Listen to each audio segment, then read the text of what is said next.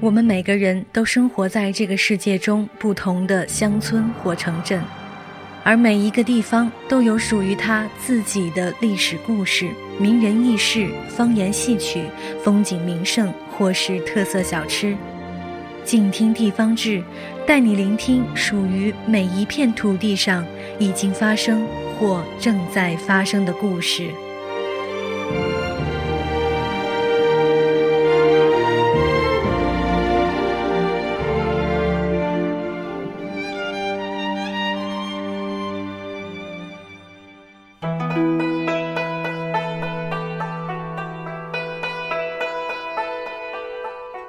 各位听众朋友们，大家好，欢迎收听静听地方志，我是静听有声工作室主播古云。在上一期的节目当中，我们一起聊到的是被誉为水乡、酒乡、名士之乡的绍兴。那么在今天的这期节目当中，主播古云将会带领大家一起走进遍布于古城绍兴的这些老地方，去聆听到那里曾经发生过的故事。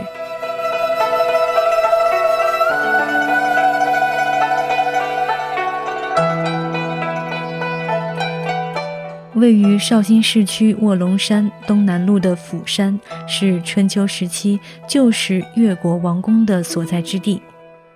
卧薪尝胆，最终复国的越王勾践在此为王十九年，而立于釜山之上的越王台，相传为南宋嘉定十五年郡守汪纲为了缅怀越王勾践十年生聚、十年教训而修建。在《月记书》当中是这样描述越王台的：周六百二十步，柱长三丈五尺三寸，六高一丈六尺，官有百户，高丈二尺五寸。而越王台在修建之后屡废屡建，时至今日，我们仍旧有幸看到这座几经战火摧毁又多次修复而存留在这座釜山之上的宫殿。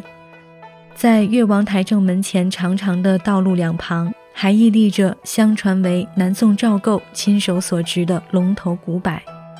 而在釜山的东北角，有春秋末期著名的谋略家文种的墓。当年越王勾践有谋臣范蠡和文种辅佐打败了吴王夫差，文种并没有像范蠡那样隐退埋名，他仍留在朝中谋事。然而，却因为功高震主，落得飞鸟尽，良弓藏；狡兔死，走狗烹的下场。现如今，我们生活于和平的年代，也有幸可以看到这些古时的人们给我们留下的精神瑰宝，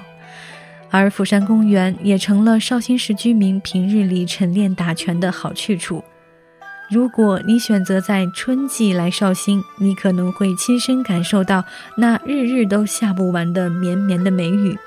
这个时候来到越王台，地上的石板路永远都是湿漉漉的，有些石板上还有常年由于潮湿的缘故而留下来的青苔。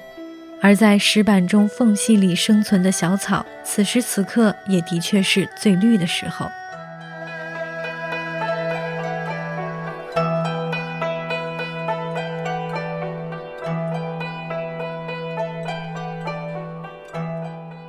从釜山上下来往东，你可以穿过热闹的城市广场，感受到现代化气息的绍兴歌剧院和卖场；穿过解放路，再向北行进。当你看到杰民电影院的时候，便来到了蔡元培广场，而杰民也正是蔡元培的字。向东穿过沿街的小摊，你便会来到比菲弄。比菲弄十三号是这位北大之父蔡元培出生并生长的地方。说起比菲弄这个名字，的确有一个关于书圣的典故。现如今的比菲弄曾经是东晋书法家王羲之的居住地之一，而我们这位书圣从不肯轻易地把字送给别人，但求字之人仍是络绎不绝。有一富商为了求字，找了一个大妈怀抱大白鹅去找王羲之。因为王羲之爱鹅，所以很高兴，就写了几个字。但当王羲之撞见富商去大妈家拿字的时候，极度懊恼，连声说：“我今后再也不写字了。”于是他把笔往书桌上一掷，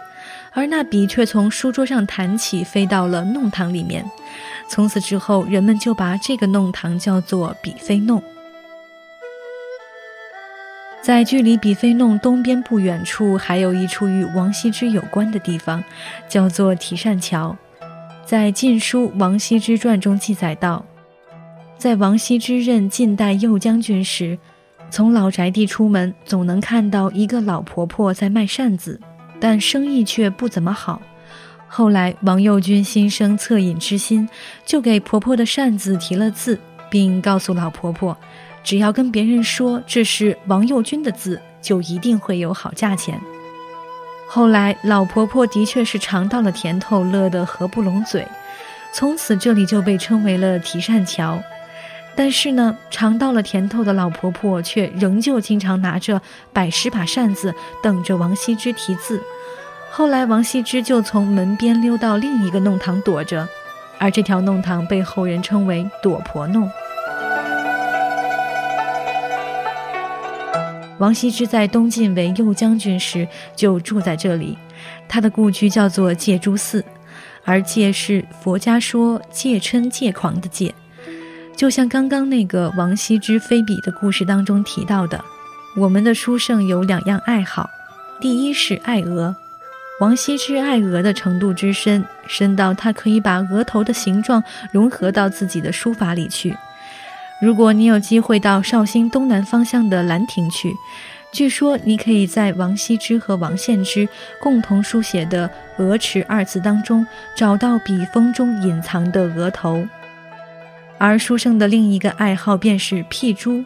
这是为了让他自己的食指灵活有力，增加书写的气势，所以他随身都会佩戴一颗晶莹剔透、珠圆玉润的明珠，时时把玩。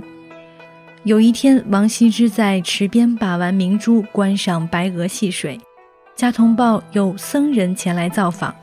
他随手把明珠放在了桌上，与僧友交谈。而期间又有另一位客人来造访，他便出去会客。等他在返回的时候，却发现自己心爱的珠子不见了，于是就怀疑是这僧人拿的。僧人看出王羲之心中所想，深觉冤屈，但有口难辩，便样样离去。而这位僧人因此不白之冤，伤心过度，竟茶不思饭不想，没多久就以作画为名，不吃东西，饿死了。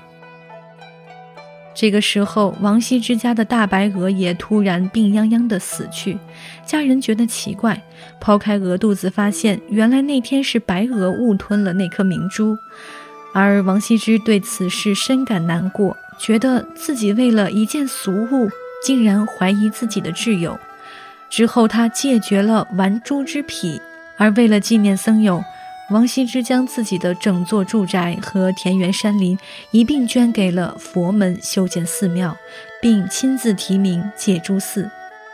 现如今，如果你走到书圣故里街区，依旧可以踏在青石板上去寻找书圣当年留下的足迹与故事。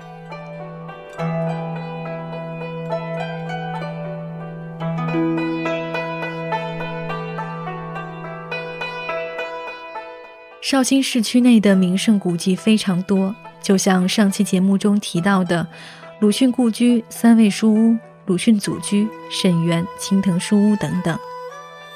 而下面我要着重说的这个故事，是来自于绍兴北部的柯桥。其实自汉代以来，绍兴周边有很多地方都是当时的采石场，也正因为这些废弃的采石场。经过了几百年的雨水冲刷、风蚀、积水的作用，在绍兴城东形成了有“中国盆景”之称的东湖和鬼斧神工的吼山。那么，科研风景区位于绍兴的城北，这里也是曾经废弃的采石场。而后来在隋唐年间，由祖孙三代石匠百年相继开凿和细心雕刻，形成了今日的弥勒佛像。于被孙文提名为天下第一石的云谷，这云谷下小上大，最窄处不到四米厚，而在石头顶上生长的那棵古柏已经将近两千年的高龄。关于这云谷，还有这样一个传说：据说当年有神仙来到此处的采石场，给采石工人一人一朵云彩，并说只要把这朵云的云谷采出来，你们就能得到很多金银珠宝。当场的工匠对于云谷从未听说过，也不知道该怎么弄，就一凿一凿地瞎弄起来。第二天一早。工匠们都发现自己采下来的石料都变成了金银珠宝，于是开心地抱着珠宝就往家跑。只有一位工匠拿着珠宝去找神仙，说他并未采出云谷，故不能接受这些金银。神仙听后大笑，只见这位工匠采出的云变成了一块巨大的石头，矗立在采石场当中，而其他人手中的珠宝顿时灰飞烟灭，只有他手里的珠宝仍旧璀璨夺目。这毕竟是个传说，不过这云骨跟人的骨气又似乎有着异曲同工之妙，难怪宋代书法家米芾亲笔为这块奇石题字。云谷。现在，如果你去了科研风景区，还可以看到有古嵌道的鉴湖景区与依照鲁迅原文复原的鲁镇景区。在鲁镇景区，你可以看到街上叫卖的小贩，逢人便说阿毛故事的祥林嫂，手摇纸伞、头戴小帽的绍兴师爷。还有在戏台上演出的一部部绍兴地方戏莲花落，或是发源于绍兴嵊州的越剧。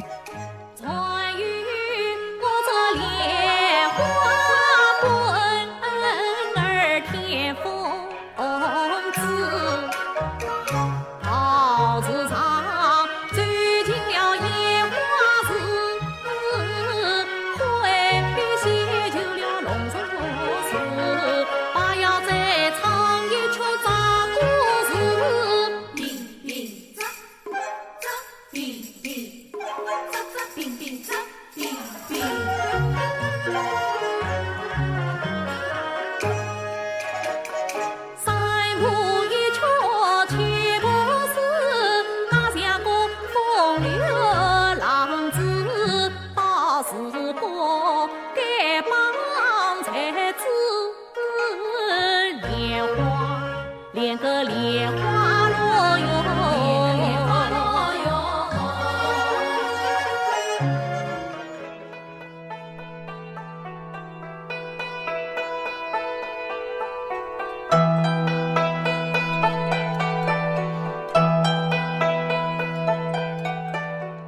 我时常想，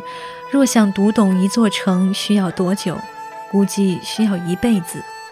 绍兴这座城就像一杯老酒，不同的心境、不同的喝法、不同的时节，都有它不同的一面。而这座具有两千五百多年历史的古城，需要你慢慢品、慢慢回味。在环城河畔，随意挑一个亭台坐下，看着河上来往的船只。公园里嬉闹的孩童，沽一碗老酒，吃一盘茴香豆。若真是此时有人来跟你说“回”字有六种写法的话，也不失为一桩妙事。好了，本期关于绍兴的故事就讲到这里。如果你也想分享你所在地方的名人轶事、风土人情，非常欢迎你投稿给我们。我们接受原创文字、摄影、绘画以及地方方言和戏曲的素材投稿。我们也希望可以通过听友们提供的素材来描述一个更为真实和完整的地方志。投稿邮箱是静听书屋的拼音 at 幺六三点 com。同时，如果你喜欢我的节目，也可以在新浪微博当中搜索 a n n 糖水的云儿，或者关注我的个人公共微信号“静听书屋”。让我们一起用耳朵走遍这一座座城池，用心去了解我们生活的世界。我是静听有声工作室主播古云，感谢您的收听，让我们下期再见。